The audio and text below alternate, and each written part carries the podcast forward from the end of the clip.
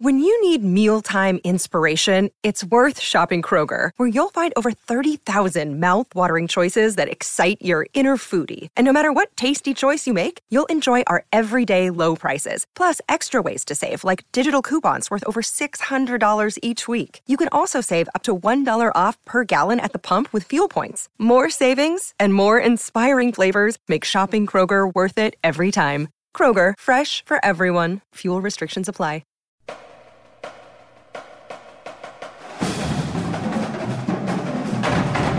Hello again, everybody, and welcome to Gamecock Central Radio. It's Emerson Phillips with Wes Mitchell. Glad to have you along today. The South Carolina Gamecocks are bowl bound here in 2016. And we're going to talk about the Birmingham Bowl that's set for a 2 o'clock kickoff on Thursday, December the 29th. It'll be at Legion Field in Birmingham, Alabama. Wes, great for this Gamecock Ball Club to be making a bowl trip. South Carolina picked to finish dead last in the SEC East and at the bottom of the SEC overall. So six wins. I think you know a lot of people didn't think that was going to happen this year, Wes, but Will Muschamp has got the Gamecocks into a bowl game and a chance to kind of put some of the bad memories from the Clemson game behind this football team and turn their attention to next year. So, bowl trip, much anticipated and much to look forward to, Wes. Yeah, I think if you're South Carolina, Emerson, you sort of just have to embrace this game. I know that, you know, the South Carolina fan base is, uh, I would say, a little bit um, sort of still maybe trying, maybe still actually trying to warm up from how cold the uh, last trip to Birmingham was. You know, uh, literally still trying to thaw out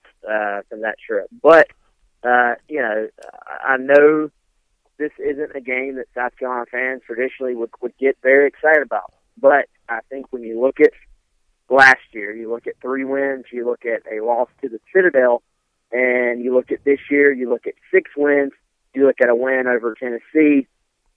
You know, uh, improvement in SEC play, a young sort of base of talent that South Carolina now has in place, and a defense that improved in um, quite literally every single meaningful defensive uh, statistical category, then I, I think you have to sort of look at this uh, game as something you have to embrace as a stepping stone. It's certainly not where South Carolina wants to be ultimately. It's certainly not where Muschamp plans to be next year. But um, as far as getting this program headed in the right direction, this is a very real uh, step, especially something, I mean, we, we've talked about it all season long, Emerson. The ability to get 15 extra practices yep. for these young players and, uh, you know, a chance for for these older guys to, to at least go out on a possible po- positive memory. I mean, you know, the interesting thing about this program, Emerson, is that traditionally, um, you know, how how long was it before South Carolina won its first bowl game? Um, you know, there was a time when bowl games were uh, sort of not were like a, a huge deal just to get to bowl eligibility. Now, you know, as I wrote in the middle of this season, uh, going becoming bowl eligible eligible has actually become uh, something that is almost uh, just assumed, uh, you know, since Steve Spurrier took over. So the modern tradition is for South Carolina to be bowl eligible and to get to a bowl game. So, you know, I, I think this is a big deal just because it starts the Muschamp era with a bowl game, a chance to finish above 500 and you know just a a, a chance to, to start things on on a positive uh, you know standpoint. And even if South Florida wins, because I think it's a it's a tough matchup for South Carolina. Even if South Florida wins, you cannot downplay the importance of getting these extra practice. Right. The extra month of practice time is what's critical here to such a young Gamecock football team. South Carolina's playing so many sophomores and freshmen, particularly on the offensive side of the ball. So a chance to get 15 additional practices is invaluable right now as we consider, you know, preparation and moving into next year. So that's huge for South Carolina and maybe Will Muschamp has laid the foundation here in his first year for the Gamecocks to get back in the hunt in the SEC East. Wes, let's talk about the opponent here. Typically, when you're six and six, you're going to a bowl game. You figure you may get another six and six team in your bowl, or maybe a seven and five team, but not for the Gamecocks in this year's Birmingham Bowl. It'll be the South Florida Bulls, a team that is ten and two. That's a school record. The Bulls play in the AAC, and their only two losses this year came against Florida State. They scored 35 points in that loss to FSU, and then they lost to Temple West at cost them a chance to play for the AAC championship. But this is an outstanding South Florida team that is very high powered offensively. They're averaging almost 44 points a ball game. In fact, Wes, nobody's held them under 30 all year, and they are high powered, and they're an 11 point favorite against the Gamecocks in the Birmingham Bowl. Yeah, you know, and uh, lost to a Temple team that you know just beat Navy this past weekend, and uh, you know this, this is a this is a good South Florida football team, and this is a great South Florida offense. Uh, you know, Quinton Flowers is a guy that's very, very elusive in the open field, can make teams miss. Um, you know, that should be a problem for South Carolina. Um, you know, I look at South Carolina's defense, and you know, while they've been able to hold most teams they've, you know, they've faced down to at least keep keep them in the game, you know, I see a defense that still very much needs to upgrade its overall athleticism and its overall speed. So you put a guy like uh, Quinton Flowers at quarterback, and he's going to give South Carolina problems. So, you know, I, I see another high-scoring football game. You know, a quick glance at South Florida's defense, and you'll see that they have had some struggles top, stopping other teams. Um, you know, I believe they're they're last in their conference in total defense, and they've actually given up a bunch of yards on the ground too, which uh, tends to mean that you know obviously you're not getting great play up front either from your front four or your front seven. So, I you know I tend to when I look at South Carolina and I look at, a matchup and how South Carolina is going to fare, I tend to look at the line play. You know, but because South Carolina has has had some skill guys step up and had Jake Bentley step up, had Rico Dowdle step up. You know, I think they match up with most teams as far as that goes. But um, you know, the games that they've just really struggled, obviously Florida, Clemson, um, they were completely controlled up front. Um, to me, South Florida may be a team that South Carolina's offensive line can, uh, you know, can hold its own against. So I actually think a high scoring game. Um, you know, when you look at how good South Florida is, I wouldn't be surprised, Emerson, if that line did jump even higher when you look at uh, their success this back there, a high power offense, and and people are going to have fresh in their mind what Clemson just did to South Carolina. Uh, you know, I've already noticed on our message board a lot of fans who don't have much uh, belief in South Carolina to win this game. I understand that, but um, this is not Clemson either, and this is certainly not Clemson's defense. This is certainly not Clemson's defensive front, which just uh, completely manhandled South Carolina. So um, I'm sure the people listening just love to be reminded of that again. But um, as far as the matchup goes, um, you know, you got to you got to sort of remember. I think that your offense and your defense are always married to each other. So you know, it's it's very easy to get blown out by a team like Clemson when they're clicking on offense and your offense, being South Carolina, is going three and out.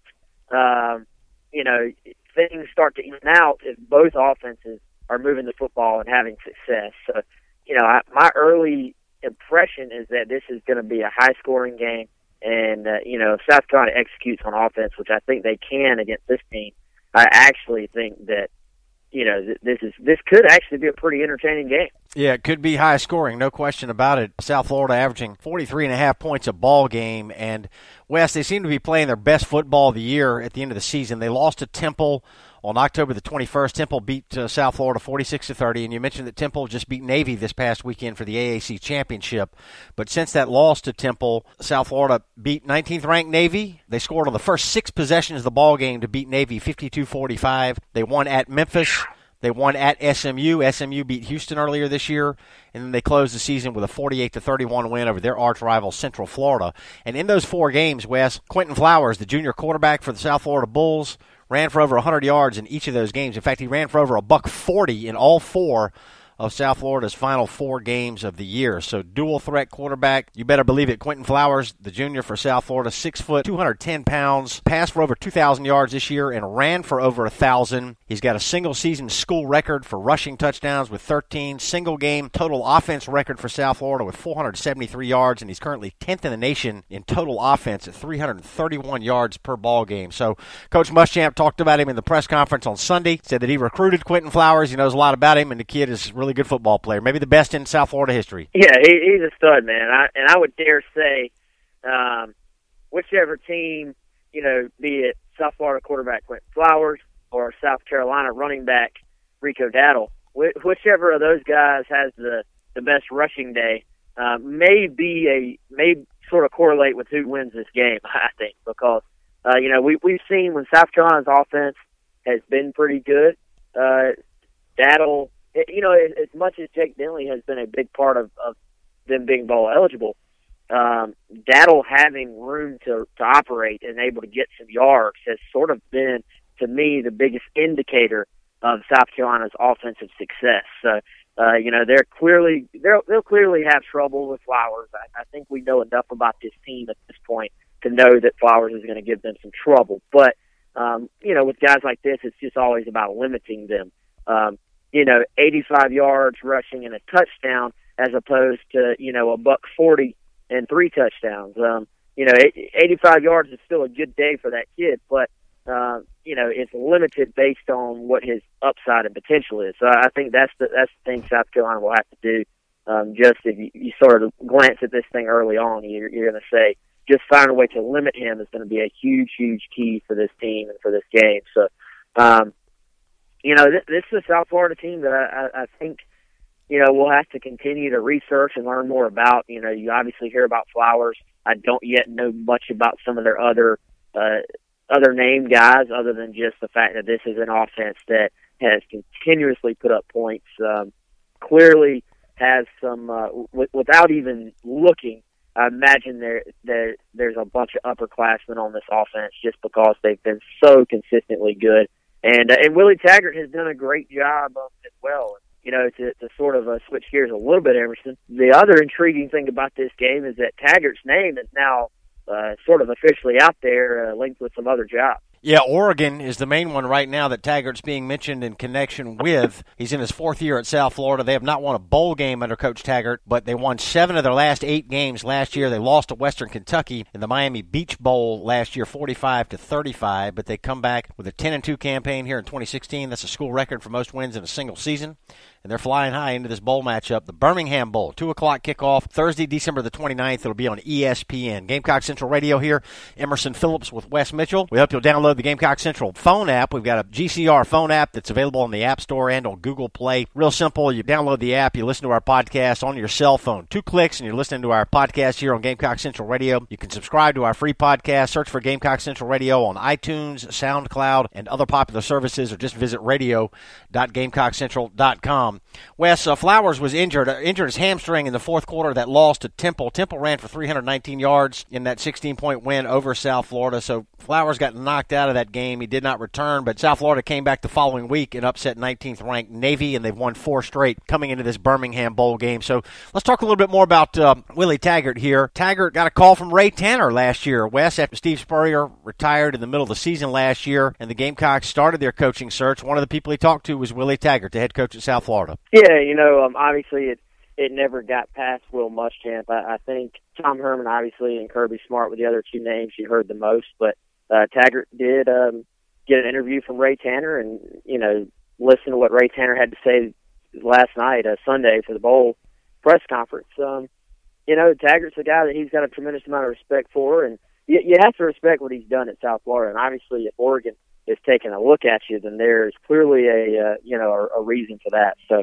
uh, the guy can no doubt coach, and you know you've got these other openings around the country that um, you know it just makes sense for, for Oregon to, to take a look at him. So I'm I'll be curious to see if that has any effect at, at all on this game, and you know certainly uh, teams. Um, you know, if they hire a head coach away from somewhere, they're going to want the, the coach to start right away. So, uh, you know, that could have an effect on this game. But, um, you know, we'll see if Oregon goes that direction. I, I think, um, you know, PJ Fleck um, is another guy that's been mentioned uh, for the Oregon uh, spot. Uh, Lane Kiffin been mentioned a little bit, although I guess it looks like huh. um, it looks like Lane Kiffin to Houston may be a real possibility. So interesting. Um, you know, the uh, the coaching carousel has uh, has has started to sort of turn, and we'll see if that has any effect on yeah. uh, on this game for yeah. South Carolina. Helfrich is out at uh, Oregon, and Willie Taggart, one of the names, is being mentioned as one of the leading candidates for that job. And Wes, I was just reading before we started our podcast today that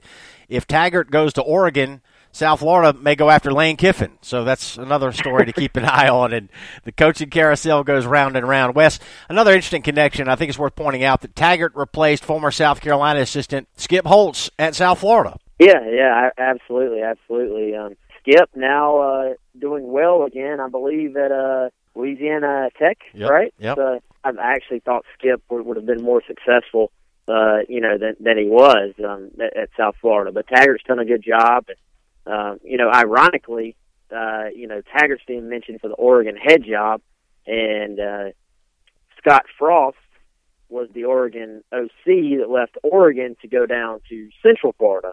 You know, of course, South Florida is a rival, so mm-hmm. uh, you know, you uh, there's some sort of just so many connections in the coaching world as far as uh, you know guys uh, being linked to each other. And, you know, I, I I think from what Muschamp was saying Sunday, no real direct ties between uh, between Taggart and, and Muschamp, but uh, Coleman Hutzler, uh, South Carolina special teams coordinator and uh, and linebackers coach, actually has worked with Taggart before. So uh, some sort of um, I guess what would the word be tangential um, connections there between. Yep. Uh, South Carolina and Willie Taggart, and of course, like you said, Ray Tanner uh, interviewing him uh, last year for the vacant uh, head, head coaching job at South Carolina. South Florida's last bowl win came in 2010, and they beat Clemson at the Meineke Car Care Bowl that was in Charlotte. It's now, I believe it's now the Belk Bowl, but back then it was the Meineke Car Care Bowl, and South Florida beat Clemson 31-26. Skip Holtz was the head coach at South Florida at that time, and he's since been replaced by Willie Taggart now in his fourth year as the head coach of the Bulls. And Wes, I was looking at the South Florida roster before we started today, and I counted just eight players who are from outside of the state of Florida. Their entire roster is made up of Florida kids, and we hear all the time about how good the high school football talent is in the state of Florida. And South Florida rarely goes outside the state to find talent. Yeah, you know that makes sense for them, and I, I think you you have to commend them for being able to land those guys because South Florida and Central Florida have not always been able to do that because um, you know the the the thought process may be well obviously Florida, Florida State, Miami can't take all those guys, but um, I mean, as well known as the talent is in Florida, you have ev- everybody else trying to come into Florida and and take those guys from you. Then you you have uh, you know Ohio State and Michigan coming in from the Big Ten trying to you know use their connections there at mine Florida. Uh, the other SEC programs mine in Florida. Uh, Clemson does a good job in Florida, so it's really not as simple to say, well, the guys at Florida and you know Miami, Florida State can't take can will just go to South Florida. Yeah. Uh, you know that's really not been the case. So I, I think it says a lot about this coaching staff that they've been able to to get guys from Florida that have clearly uh, performed well. Because you know if you're if you're getting the the next level of guys after Miami, Florida, Florida State, you're getting some great players. But if you're getting the you know the eighth, tenth level of guys after the rest of the SEC, and then Urban Meyer and all those guys have come in too, then you know maybe you're not uh, you're not filling you know filling your roster with as much talent as you want. Everybody going after talent in the state of Florida, you know, Alabama, Georgia, Tennessee, the North Carolina schools. Everybody works Florida, trying to get uh, all that talent that comes out of that talent-rich state. So, Wes, a good discussion today, and we're going to talk more about this bowl game when we return here on Gamecock Central Radio. Good discussion today, Wes. We appreciate your time. Sounds good, man. We'll talk to you soon. All right, that's Wes Mitchell. I'm Emerson Phillips. Thanks for joining us here on Gamecock Central Radio.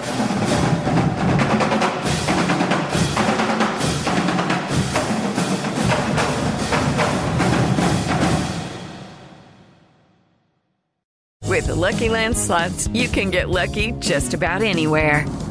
This is your captain speaking. Uh, we've got clear runway and the weather's fine, but we're just going to circle up here a while and uh, get lucky. No, no, nothing like that. It's just these cash prizes add up quick. So I suggest you sit back, keep your tray table upright, and start getting lucky. Play for free at LuckyLandSlots.com. Are you feeling lucky? No purchase necessary. Void where prohibited by law. 18 plus terms and conditions apply. See website for details.